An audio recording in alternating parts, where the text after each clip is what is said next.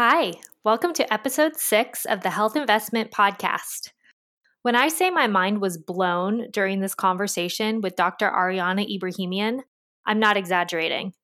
As someone who takes her oral hygiene very seriously, I honestly thought I knew most everything there was to know about proper dental care.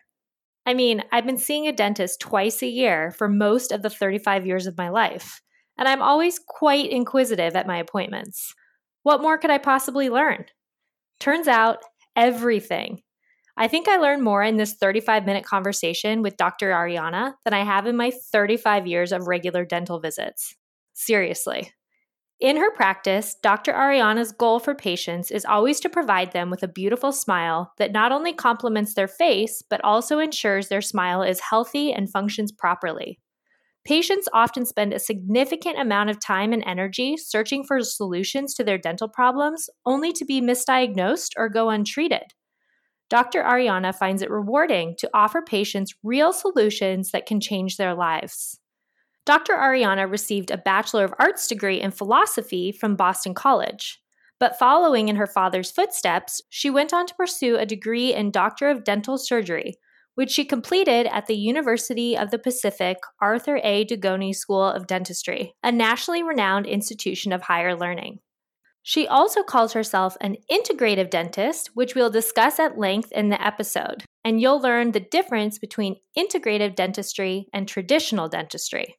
You can find links to Dr. Ariana's practice, as well as all of the resources we mentioned in the episode, in the show notes.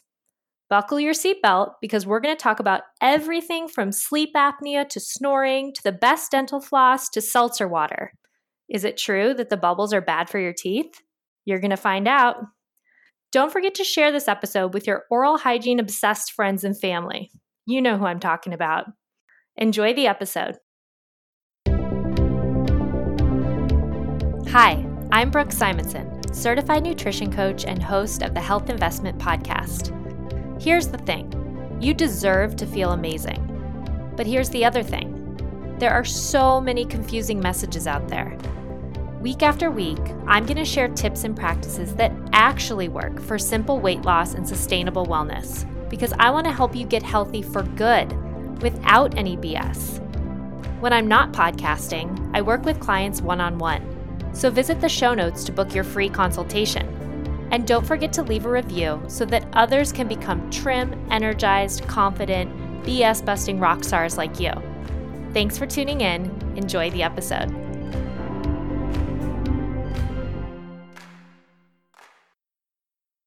Hi, Ariana. Thank you so much for being here today. I know everyone's super excited to hear from an integrative dentist. On your site, it says that oral health is a key component to a person's overall systemic health. And I found that really interesting because I think a lot of us, at least here in the United States, are used to considering the body as different parts from sort of the Western medicine perspective and seeing specialists for each separate part of our body. I was wondering if you could elaborate on how oral health can influence a person's overall health. That is a great question, Brooke. First of all, thank you so much for having me. I'm excited to have this discussion with you today. Um, yeah, so how can your oral health influence your overall health? Well, you you kind of hit the nail on the head when you said that people have a tendency to isolate different systems in the body and they have really taken the mouth and isolated it by making dentistry its own profession, um, kind of outside of medicine. And people often forget that the mouth is, in fact, connected to the rest of the body. So it can influence your overall health in a number of ways. Um, but I think one of the biggest ways it can influence your overall health, and certainly a hot button topic today, is that your oral health can be a real source of inflammation in the body, um, overall inflammation in the body. And if you've done any reading about chronic diseases, they're really reframing a lot of the way we think about chronic diseases, cardiovascular disease, Alzheimer's, cancer, and they're really looking at this now as a result of inflammation throughout the body in different areas. And so a lot of the bacteria that live in the mouth um, they do travel and they travel throughout the body and can cause inflammation not only in the mouth, which you would see in the form of, for example, bleeding, puffy gums. Um, but that same bacteria can settle in the arteries and cause inflammation and lead to heart attack. It can settle in the brain and cause inflammation and lead to Alzheimer's disease. That's actually some of the newest research. So it is absolutely very well connected and super important that people are paying attention to what's going on in their mouth. Wow, that's really that's fascinating. That's I never thought really about the the bacteria and the plaque in your mouth is really traveling to other systems. That's very interesting. Um, yeah, so you call yourself an integrative dentist. So I'm guessing it has something to do with the response you just gave. But can you elaborate a little bit more on how integrative dentistry is different from traditional dentistry?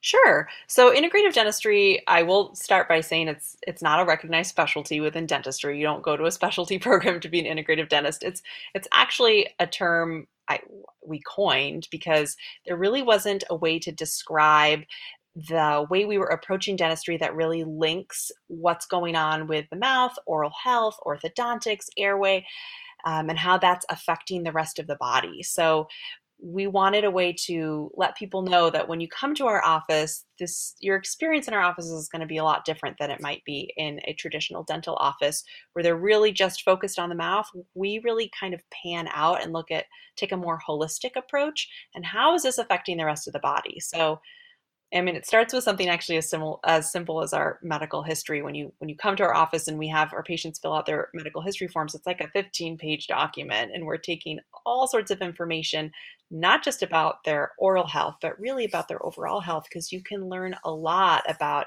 how the mouth is interacting with the rest of the body when you really when you really pan out and and and ask the questions and listen. Yeah, that's really interesting. I've never answered a questionnaire, you know, that in depth before going to a dentist. So that's something really cool to think about if, you know, people wanted to find an integrative dentist, um, just that that person would know a lot about more of their overall health than just the mouth itself. So that's really cool. So obviously then you pursued just traditional dentistry at first for your degree, but then what made you decide to kind of branch out into this different segment um, well, that actually was it was a very particular moment. So yes, I went to dental school.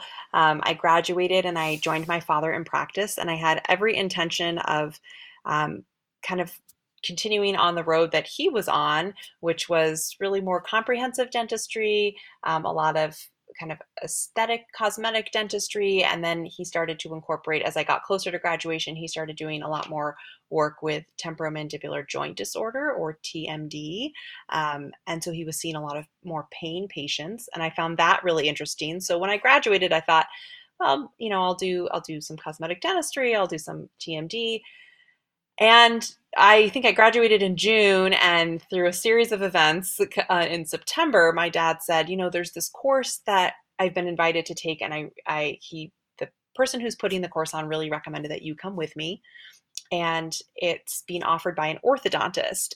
And I said, orthodontics. I, I just graduated dental school. I, you know, I have no desire to do orthodontics. He's like, and it's about orthodontics for kids. And I was like, well, now you really have yeah. lost me because not only do I want not want to do orthodontics, I don't really want to be treating children yeah, either. and he said, no, I'm telling you. He said it's really important. I said, okay. So we headed down to the Los Angeles area um, to Dr. Bill Hang's office.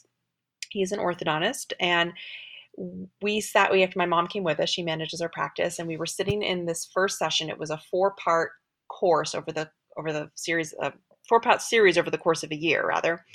And we were sitting in this course and he started talking about the relationship between where the jaws are in relation to the rest of the face and how your profile and where your jaws are placed affect the size of your airway and how the size of your airway impacts whether or not you may have snoring and sleep apnea, and taking it one step further, how detrimental sleep apnea, really deadly sleep apnea, can be to your life. And it really just kind of was what a paradigm shift. It was a total paradigm shift for us. We had never heard this information before, we had never really considered it. And as we were sitting there and he was describing all the signs and symptoms of sleep apnea and kind of the facial profile that might go along with that, my mom and dad and I, we all turned to each other and we said, Oh my gosh, he's describing my younger sister. Oh, and wow. so we took that information home and we talked to my sister Elena about it and encouraged her to get tested. So she did. She had a sleep study. And here at the age of 20, this super fit cross country champion um, young woman comes back with a positive diagnosis for sleep apnea. And knowing what we now knew, which is that sleep apnea is incredibly taxing to your cardiovascular system. It dramatically increases your risk for heart attack and stroke. It can shorten your lifespan by up to 20%. Um, Elena was faced with the decision. It was like, well, do you want to just manage this for the rest of your life and wear CPAP or an oral appliance, or do you want to cure it? And ultimately, Elena made the decision to cure it, and she had double jaw surgery to reverse a lot of the orthodontic treatment that had been done for her uh, in her teenage years that we really believe contributed to this sleep apnea problem. So it really hit home in a really personal way, having my own sister go through this. Um, Elena is now a thriving dentist herself. Oh, um, oh wow! And so yeah, cool. yeah, and practices with the same philosophy and looking at the same kinds of things that we do. Um, but that's really what led us led us on this journey because it, it really actually ended up kind of lighting a fire in me to to help children avoid these problems later in life like what are what can we do for young children that will help them grow in a way where we don't have to be having a discussion when they're 20 years old 30 50 years old about the fact that they have jaws that are too far back in their face and not enough room for their tongue and they're snoring and they've got heart problems and all these issues how can we be ahead of the game and more proactive so that's what led me down this road. And 12 years later, I have never looked back. It is crazy how, you know, different events in life can totally change the course. But I mean, not cool that she had to go through all that, but that's really great that you guys are able to help her out. And now that you're all helping other people solve that same issue. Yes. Yeah. We feel very blessed to be in that position. So I had a question I was going to ask later on from um, one of my Instagram followers, actually, but someone had asked about snoring and sleep apnea, and I think that fits in well now. What would you advise? You know, if somebody just heard that story and they think, "Oh, I snore," or my partner snores, or I know I have sleep apnea. I mean, what should people start doing today? You know, who should they see? What can they do? Well, the first thing I would recommend is that um, you take it seriously because I think in our culture we have a tendency to laugh about snoring or be embarrassed about it, or especially when it comes to children, people almost, I've actually heard people say, Oh, isn't that so cute? My child snores. And the first thing I would tell you is that it's actually really scary that your child snores. It is affecting their brain development and their growth hormone secretion. And there is no cell in your body that is spared from the effects of sleep apnea. So um, take it seriously and get tested. So, really, the, the first thing to do is get tested. Not all snoring is sleep apnea, and you can have sleep apnea and not really have loud, audible snoring. Um, so you would get tested by having a referral to a sleep center, and your dentist can write you that referral. Your primary care physician can write you that referral. And then once you have a diagnosis in hand, depending on what that diagnosis is, then I would encourage people really to seek treatment. And so that can take a lot of different forms depending on who you are, how old you are, what your needs are, um, what kind of your ultimate goals are. You can do something, as I referenced earlier, manage your sleep apnea with CPAP machine. Have you heard of CPAP? Do you know what that is? I have heard of that. Yeah. Okay, so for the people who are listening who might not know what that is, it's a machine that sits on your nightstand and it has a mask attached to it, and you wear a mask at night, and it blows air down into your airway to kind of splint the airway open and allow you to breathe at night. Um, so that's one option. Another option is an oral appliance, and so you would see a sleep dentist for that, somebody who's doing who's who has experience with that, and that's basically a mouthpiece that you wear at night that holds the lower jaw forward. So when you hold the hmm. lower jaw forward, it pulls the tongue out of the back of the throat and opens up your airway that way. Um, if you're a child that's been diagnosed with sleep apnea, then really getting involved as soon as possible with orthopedic development of the jaws. So whether that be expansion or what I do something called orthotropics, which is really facial growth guidance for young children, guiding the jaws in a forward direction. Anything you can do to create more space in there for your tongue to rest comfortably and get those jaws forward is really helpful. Um, and then, like I said, my sister had double jaw surgery to kind of cure it, not have to go back to and revisit that. That's not the right option for everybody, but it certainly is an option. So, yeah, just start start with, by taking it seriously and getting diagnosed. Yeah. Um, so you mentioned orthotropics. Do most orthodontists and dentists do most of them know how to do that type of work on the jaw or do you have to seek out a specialist i wish yeah. um, actually very very few of us i am currently the president of our north american association of orthotropics and we are we are a small group we are actually um, we actually do have an international group so we are a small group um, we are few and far between, and actually, it's mostly general dentists that are doing this kind of work. Huh. The orthodontic community at large hasn't really gotten hip yet to the connection between airway and the work that they are doing. And one of my wishes and hopes for the future is that I really see the orthodontic community embrace this this knowledge and this this concept that it's really all connected and that they are absolutely impacting that. They really have the ability to impact it positively if they if they know what to look for. So um, yeah, you really have to kind of seek that out. Yeah, definitely. So, I mean, possibly, you know, like a Google search in your area, or, you know, you're going to share your contact info at the end of the podcast. So, get, I guess somebody could reach out to you. But I mean, yeah, I'm sure that some people are going to hear this and really want to find out where they can find an expert, you know. Yes. But and unfortunately, it seems like they're few and far between, but I'm gl- I'm glad some exist at least. Yes, absolutely. And we, and like I said, we are all over the country and and all of us are usually good resources because most of us know most of everybody else who's doing it. So Right. Yeah, no that's great. Yeah. So then I know, you know, in just common speak everybody talks about breathing strips and extra pillows or whatever. I mean, so it sounds like if you have a snoring problem, using those band aid approaches is probably not the best option. It's best to get tested for sleep apnea, are you suggesting? Or do those things still have any validity at all? You know, that I'm so glad you brought that up, and I'm so glad you used the word band aid because yeah. oftentimes it really is a band aid. Right. Um, that's not to say, though, that they don't that they aren't useful and that they don't have a place.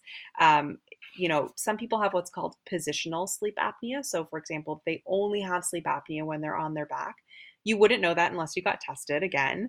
Um, but in those in those situations, keeping people off their back is really important. So, you know, elevating the head. I've actually heard of people putting like binder clips on their pajamas, like in the back, so that when they roll into the back, it's really uncomfortable, and so it keeps them on their side. Oh wow! Um, so yeah, I know. Uh, Create a torturous sleeping environment. Right? All sorts of creative ideas, but um, yeah, breathe right nasal strips to get more air through your nose. These are all they're all important, but I would just say that they're all kind of part of a a larger treatment picture, and so you really have to know what you're dealing with before you just think that oh, you know, breathe right nasal strips are going to fix my severe sleep apnea. No, probably not. right. In the same way that people think, you know, oh, antacids will fix my heartburn forever. Right. It's more like, what's the root source of that? What's really going on? Mm. Not to just use that forever again as a band aid to just kind of mask symptoms. Exactly. So I think I may already know part of your answer because you touched on this, but what do you wish traditional dentistry did better? Well, there are a few things I wish traditional dentistry did better. Um, one of one of them is understand the relationship, like as you I'm sure have guessed, understand the relationship between the airway um, and and the jaws and how what we do in dentistry can absolutely impact that for the better or for the worse. Um, I wish that we were no longer placing silver amalgams in the mouth mm-hmm. anymore, silver amalgam fillings, um, mm-hmm. because they they're not great for the tooth structure in the long run. They really do put a tremendous amount of stress on the tooth and you risk fracture. And yes, they do contain mercury. Um, so I wish that was not uh, happening anymore. And I and I also wish that they took the concept of bleeding in the mouth more seriously, um, mm. because I think I think both lay people culturally, kind of in our society, and to a certain extent in dentistry, we've we've gotten pretty lazy about accepting a certain amount of inflammation in the mouth. And based on what we know now, with how I said that's affecting the heart and the brain, it's really not acceptable anymore to have to just watch this inflammation fester in the mouth without being really proactive about helping patients eliminate that because um, it really is affecting the whole body. Right. So, is bleeding in the mouth a clear sign of anything else happening in your body? Uh, yeah, absolutely. Bleeding bleeding in the mouth means that there's localized inflammation in the mouth, and the bacteria that's causing that inflammation is is absolutely traveling throughout your body and causing inflammation elsewhere. So, uh. um, for people who are into checking their blood panels, for example, if you run a blood panel and you see a high C-reactive protein, which is an inflammatory marker in the blood, if you have bleeding in the mouth, that can raise your C-reactive protein. Absolutely. Um, so yeah, it's all connected. You don't want bleeding in your mouth. It, it's funny, you know, we we joke. It's like if any other part of your body was constantly bleeding every time you touched it, you'd be freaked out. You'd go to the right. doctor, right? If you touched your leg and every time you touched your knee, your your knee bled, right, would go to a doctor and be really concerned about that. But for some reason, there's this disconnect about when it happens in the mouth. Yeah, for sure. I mean, I remember going to the doctor or the dentist, sorry, when I was a kid and, you know, maybe not flossing as much as I should, but having some bleeding when they would floss at the end and my dentist would just say, "Oh, it's fine, a little bleeding isn't that big of a deal." Right. Like I've been told that multiple times. So mm. that's really interesting to learn now that, you know, that's not normal. But I, I think we most of us have been taught that it is. Right. And and you know, Brooke, I think part of that also is that dentistry hasn't had historically hasn't had a really great approach to fixing it. We've really put the onus on the patient. And yes, the onus really is on yourself to improve your oral care. But um, we haven't, you know, only recently, I think, have we, or more recently, have we had the ability to really eliminate the bleeding altogether. And so, for example, like in our office, what that looks like is we actually culture the bacteria in the mouth. Just hmm. like if you had strep throat and you would go in and cultured the bacteria in the back of the throat to make sure, yes, it's strep, and then you would treat it appropriately. Um, we do the same thing in the mouth. So we culture the bacteria to find out what somebody might be dealing with. And sometimes you get these reports back, and the bacteria levels are so high that we actually have to treat it the way you would any other bacterial infection with with oral systemic antibiotics if indicated. Not always, but sometimes it can be that severe. So you really kind of treating it like a like a systemic infection because it because it is ultimately. Right. So does does bleeding from flossing or you know just any bleeding in the mouth i've always kind of connected that with flossing but is mm-hmm. it more connected to bacteria or does flossing still have something to do with that as well um, so flossing helps remove the bacteria I see. Dis- yeah disrupt the biofilm that that bacteria is adhering to so okay got it so flossing should help eliminate the bleeding and it also is maybe interesting to your listeners to know that this is contagious. Oh. So, yes. So, if you're dealing with bleeding in your mouth and you think it's not a big deal, you might want to ask whomever you're kissing or sharing food with or your children if they're okay with having that bacteria in their mouth because they're absolutely dealing with that. It's pretty Oh, wow. Yeah, it's pretty common to see familial infection when we see bleeding in one person's mouth and then we test the rest of the family it, it runs across the board like that. Oh yeah, that's very good to know. I'm sure everybody's going to be extremely enlightened about that. And now everybody's going to, you know, be checking everyone else's mouths to be sure yeah. there's no bleeding. Um, so you mentioned silver amalgams, and that was actually another question that somebody ha- on Instagram had. What I know, I've heard about this, and you know, I've read about it. That possibly people who have silver amalgams from childhood should get them removed. Mm-hmm. So, do you think that's a smart idea? Um, I do, with a caveat that it's smart to get them removed safely. Okay. So, what that means is following a protocol where you're using rubber dam isolation and high speed evacuation and just a number of measures put into place to make sure that as you're taking the silver amalgam out, your exposure to those heavy metals and that mercury is as minimal as possible. Um, you might even want to consider working with um, somebody who knows about metal detox in the body if you're getting a number of fillings removed.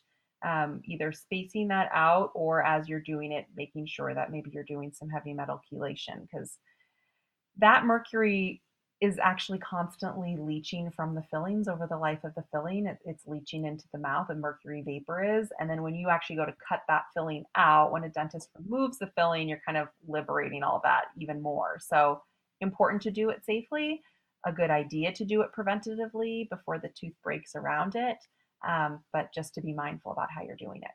Yeah, for sure. So, I'm I've also read and heard that it's an expensive process. I'm imagining also if you find, you know, like a specialist who's able to do it so safely. So, what if somebody can't afford to have them removed? Like, is there anything you would recommend? Is there any way to kind of mitigate the harms of the mercury fillings, or are they like you pretty much have to get them removed?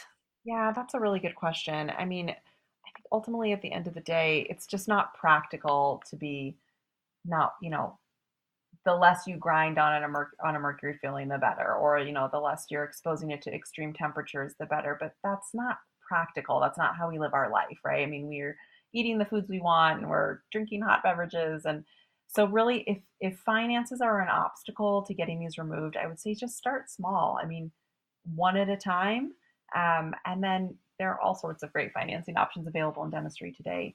Um, so yeah. Yeah, no, that's really good to know. So, we talked about maybe what you wish traditional dentists would do better, but what do you think are still the biggest myths that we, as just regular old people, have about our oral hygiene besides the bleeding? Is there any other myths you think we're still believing? Um, yeah, actually, kind of related to that is that um, there is kind of a myth out there that brushing and flossing alone is is enough to combat decay. Um, and you know for years people have been told oh you have a cavity you need to brush and floss better. I mean that's certainly part of it. Removing bacteria and plaque in the mouth is a huge part of keeping your gums and your teeth healthy. But there are a number of other things that go into the decay process in the mouth and that involves for example one of the biggest ones is the ph balance of your mouth. So anything you can do to create a more basic environment in the mouth is going to be protective against forming decay so, for example, sucking on sodas all day creates a very acidic environment in the mouth, and that's horrible for your teeth. Um, they're they're very acidic. Sodas are very acidic, and then couple that with the sugar content can be really really detrimental. So, um, also having dry mouth, that's a big problem for patients today because a lot of people are on multiple medications where the side effects are dry mouth. And saliva is protective against decay. So, when you have dry mouth, you're going to be in an increased risk for for having cavities. Um, so when we we really now are actually looking at decay as a disease process as well, kind of reframing the way we look at that. It's it's not always enough to just tell somebody to brush and floss, and in fact, it can be really frustrating for people who really have excellent oral hygiene and continually come in with more and more decay problems, and they're feeling like what is happening? I'm doing everything you're telling me to do, and you're still telling me I have cavities. So there's more that goes into that. And when you look at it as this disease process where there's a pH factor and what kind of foods are you eating and yeah, are you cleaning the teeth, you can be more successful in preventing that down the road. So just hearing you talk about that with the soda, um, is it the carbonation also that causes the acidity? Like, is that a problem with seltzer water that we should be worried about? Yes, it is. It is, unfortunately. Oh, no. um, I, I don't know about, I can't speak to water made in a soda stream, like homemade seltzer water, but like LaCroix, for example, tests quite acidic on the on a pH strip. Oh. So um, I know, I know people don't like to hear that. No, I know. There really is nothing better for your teeth than water. Right. At the okay. of the day, it's really the best thing you could be drinking and for your whole body. Is water with lemon or citrus? I mean, is that too acidic or is that okay? Do you think? I would not be like I would not have slices of water slices of lemon in your water all day long. I right. mean, an occasional glass of lemon water is probably okay, but yeah, lemons are highly acidic and actually can etch the enamel the way you would etch glass can cause these little micro porosities in the enamel. Lemon can do that over time. So, uh, yeah, whatever you can do to keep the most basic thing possible. Yeah, I mean, it's just like with anything, right? Probably going to any extreme. Like, you don't want to have lemon all day long. Right. I know it can have some benefits sometimes for digestive health or other things. So you think once in a while, do you think seltzer water once in a while is okay, or do you oh, just oh, avoid sure. it completely? Oh, no, so like one a day? yeah, one a day. I don't drink it that much, but like for example, I start my mornings with once I break my fast, I like to have a glass of warm lemon water. And I have one glass of warm lemon water every day and my teeth are fine. I don't then and then throughout the day I'm drinking my, you know, my big hydro flasks of water. I don't lemon, I don't put lemon in that. Okay, well that's good to know. Real quick, I want to take a break from the episode to share one of my favorite resources with you. One of the BS messages floating around out there is that eating healthy costs too much. Honestly, I used to believe this myself. That is, until I discovered ThriveMarket.com. Thrive Market is an online grocery platform that's essentially Costco meets Trader Joe's meets Whole Foods. I love that I can shop on their mobile app and have all of my favorite groceries everything from natural wine to 100% grass fed beef to nutritious crackers, everything delivered right to my door. Last year, I saved over $1,000 shopping on Thrive. I honestly can't think of one reason not to love it. To save a percentage off your first order and see my full shopping list, click through the links in the show notes. Now, back to the episode. I know there's sometimes a debate about whether or not to drink fluorinated water and to use toothpaste with fluoride in it. I mean, where do you stand on that? Should I was told recently by a dentist that I should have a toothpaste with fluoride in it when I hadn't had one, but I have a water purifier that removes fluoride. So it like is it is that a good thing? Like not to drink it all day long, but to use it on your teeth? Like where do you stand on that debate?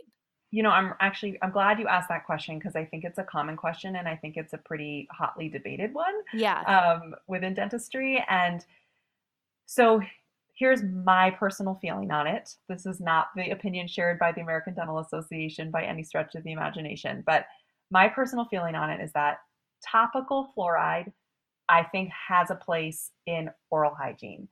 Fluoride ions can infuse into the tooth and actually be very protective against decay forming. So, especially for my decay prone patients, and decay prone means you've had at least one filling in your mouth you've had at least one cavity, you are now decay prone, um, I do think topical fluoride has a place. So whether that be a fluoride toothpaste, uh, preferably actually a fluoride rinse, and it does work by stain on the tooth. So when you use these fluoride mouthwashes, you don't rinse with water afterwards. It's the last thing you spit out of your mouth, and you go at least 30 minutes before you have any other sort of water.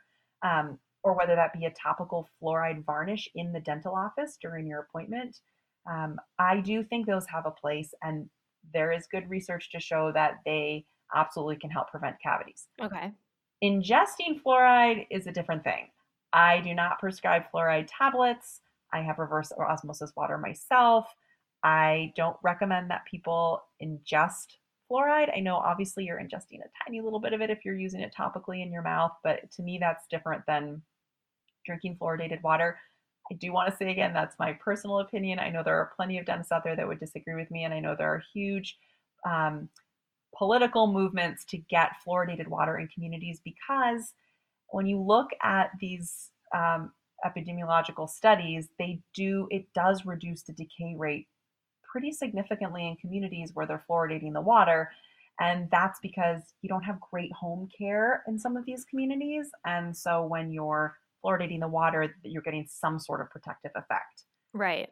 Does that answer your question? Yeah, it does. No, I I actually uh, went to an integrative dentist in New York when I was living there the last few months, and then I recently moved to Oakland, and I've been seeing one here. I've only seen the person once, but it was interesting because both dentists had different viewpoints on it. Both agreed with you about not drinking fluoride, so I got um, a water purifier that filters it out. But the one in New York said not to use fluoride on my teeth. And then I actually developed these little mini cavities. I don't know why. Uh-huh. Nothing changed in my diet. But when I came to this dentist in Oakland, they suggested getting a toothpaste with fluoride in it. And I don't know. I mean, I don't have the sensitivity anymore. So I don't know if it's helping. I haven't been back yet. But it's just interesting because I think that is, you know, definitely still a contested topic among dentist, but I kind of right. not knowing any of the research at all or anything felt safe using it just topically. And then, you know, I'm not swallowing sure. the toothpaste.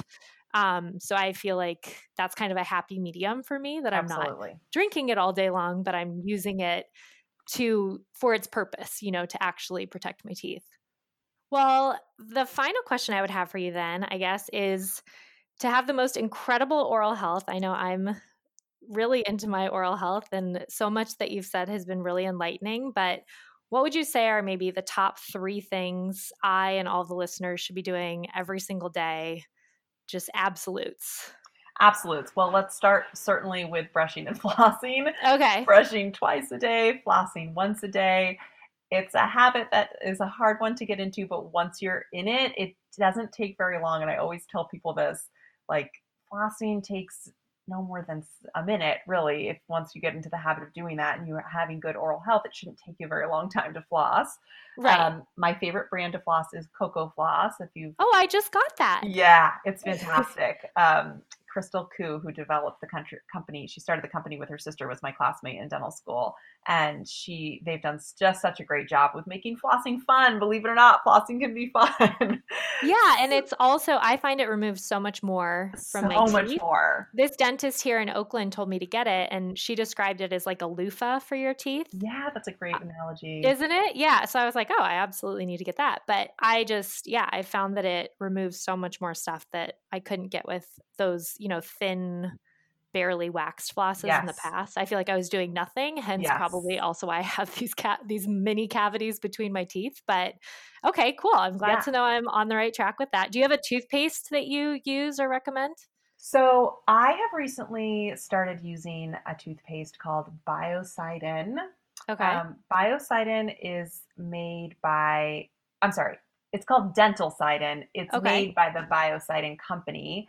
And the company is actually, it's, they distribute internationally, but um, they're actually a local company here in Santa Cruz. And it was started over 20 years ago by um, an acupuncture, uh, Eastern medicine practitioner. And she has basically put together a botanical formula that is unbelievably effective at destroying biofilm. And so, for those of you that don't know what biofilm is, it's yeah, me. bio, it- yeah, it's like this sticky. It's basically a film that coats the teeth, and the film is sticky, and that's what the the plaque and the bacteria stick to. And so, like for example, it's the stuff that's in water lines. If you've ever seen gunky water lines, oh yeah. that's a biofilm and biofilms can be some of the most difficult things to clean and to break up um, so this particular botanical formula destroys the biofilm it like kills strep on contact i mean it's the whole company i highly recommend you look it up biocidin i think right now it's only available through practitioners so i but they are in the process as we speak of developing a direct to consumer toothpaste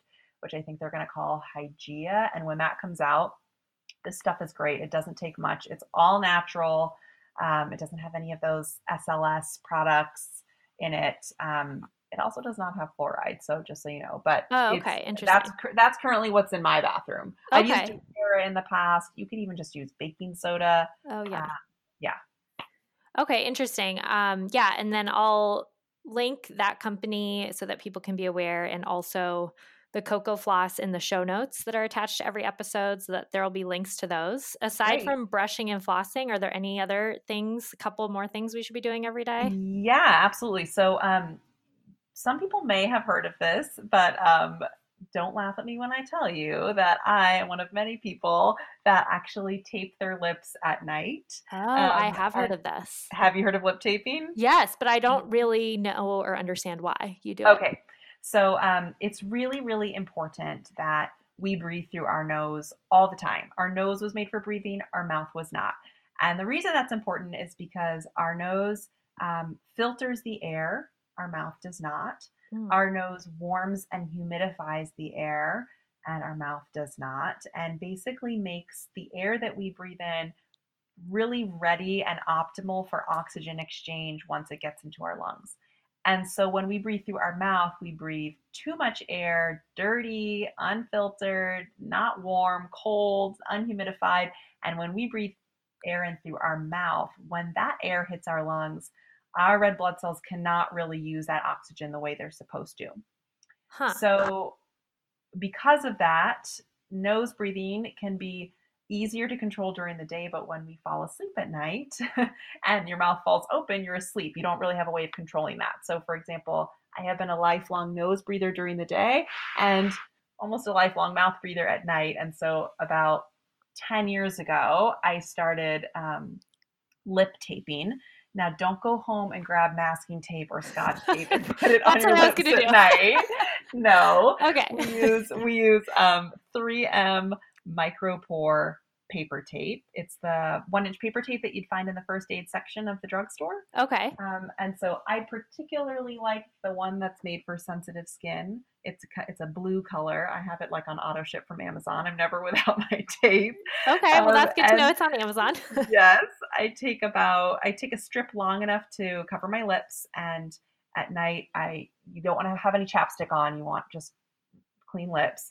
Um, I fold over the edge of the tape, like I rip off a piece of tape, fold over the edge so I have something to grab onto, like a little tab to grab onto, and I Okay. purse my I kind of put my lips together tightly and and tape. So you're taping not lip to lip, but like the skin right above the lip and right below the lip. That's what you're taping, if that makes sense. So you kind of purse your lips together so that that's what's taping. Because if you just tape the actual lip itself, your saliva will sneak through there at night and it will get really wet and come off. So Oh, okay. does that make sense? Yeah, that makes sense. So, did. okay. So you have you use two pieces.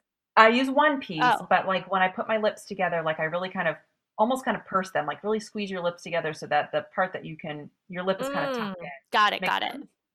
Yeah, and then and then I tape and I credit taping with first of all the most restful sleep I've ever had in my life. Um, it really once you start breathing through your nose, your parasympathetic system takes over, and it has a really calming effect. It has that rest and repose, that kind of sleep. It really gets me ready for sleep. Um, it has, I think, kept me healthier over the last decade for sure. I don't get sick with nearly the frequency that other people seem to get sick Hmm. because my nose is actually filtering everything out. Um, and it's kept my gums healthier because mouth breathing inflames the gums and can cause bleeding and, and, and inflammation in the mouth. So, so it's kept my oral health better as well. Okay, well, that is fascinating. this whole interview, I'm like, can I talk to you every day? Can you be my dentist? I'll drive two hours to see you. Um, no, that's really cool. Um, anything else besides, like, probably obviously avoiding soda and now my beloved seltzer water, but Yeah, um, I I like um, yeah, soda's the big one. Sugar. I mean, I, have you watched Have you watched Bob Lustig's Sugar: The Bitter Truth on YouTube? I don't think I saw seen that one. Okay, so he's a pediatric endocrinologist um, over at UCSF, Robert Lustig, MD. If you have the energy and the time and the and the bandwidth to sit through what is a biochemistry lecture that he's giving to his medical class, so it can get a little he can get a little off in the weeds as far as the science of it. But ultimately, what I learned watching that 45 minute YouTube video was just how awful sugar is for our whole body, your mouth included. And actually, he has he has a book now written for the every eh, for everyday people, not not medical students, for lay people. And I I am forgetting the name of No, it. No, that's not. you said now, it's Lustig, right? Lustig, Yeah, I've definitely heard of him. I'll look up the book and I'll link that in the show notes as well. But I Yeah. know his work is incredible. And now that you mention it, I do think I've heard of the the is it a TED talk he gives? Or no, you said it's It- a lecture. It's It's an actual YouTube. Yeah, it's a Yeah, lecture. okay. Yeah, I've definitely heard of that, but I haven't watched it myself, but it sounds like you know, if anybody out there is questioning still why to avoid sugar, right. it sounds like that could be a really worthwhile 45 minutes. Absolutely. Awesome. Well, I appreciate you being on here so much. I knew I was going to learn a lot, but I'm sure the listeners agree. I am just mind blown. My face the entire time was like, what? Just really, really valuable information. So, if people want to learn more about your practice and your philosophy, where can they find you? Absolutely. So we are online at functionalsmiles.com, S M I L E S. Um, we are on Instagram at Ebrahimian Integrative Dentistry, which is a mouthful. So it might be easier for you just to go to our website and then click on our Instagram link. And we're also on Facebook and Twitter. Um, and yeah, happy to um, field questions. We also have a virtual consultation um, link that if is not on our website well actually by the time this airs it will be on our website so we have a Oh, virtual cool. yeah we have a virtual consultation if you have um, questions about your smile or things like that we can we can do a quick little virtual consult complimentary Oh, that's awesome. Yeah, that's Yeah. really great. Um, yeah, and I'll link all of your contact information in the show notes so people can find you there. And again, thank you so much, Ariana. I really, really appreciate everything you shared with us today. you're so welcome brooke thanks again for having me Well, that's all for today. Before the next episode drops, I'd love to chat with you one on one about the BS messages and methods currently holding you back. You deserve simple weight loss and sustainable wellness, so let's figure out how to make both happen. To book your free consultation, click through the link in the show notes. Again, thank you so much for listening to this episode of the Health Investment Podcast. See you next week. All content in this podcast was created for general informational purposes only by a non physician. None of the content should serve as a substitute for professional medical advice, treatment, or diagnosis. Always consult a qualified health provider with any questions regarding a medical condition and before making changes to your diet, lifestyle, and or exercise programs.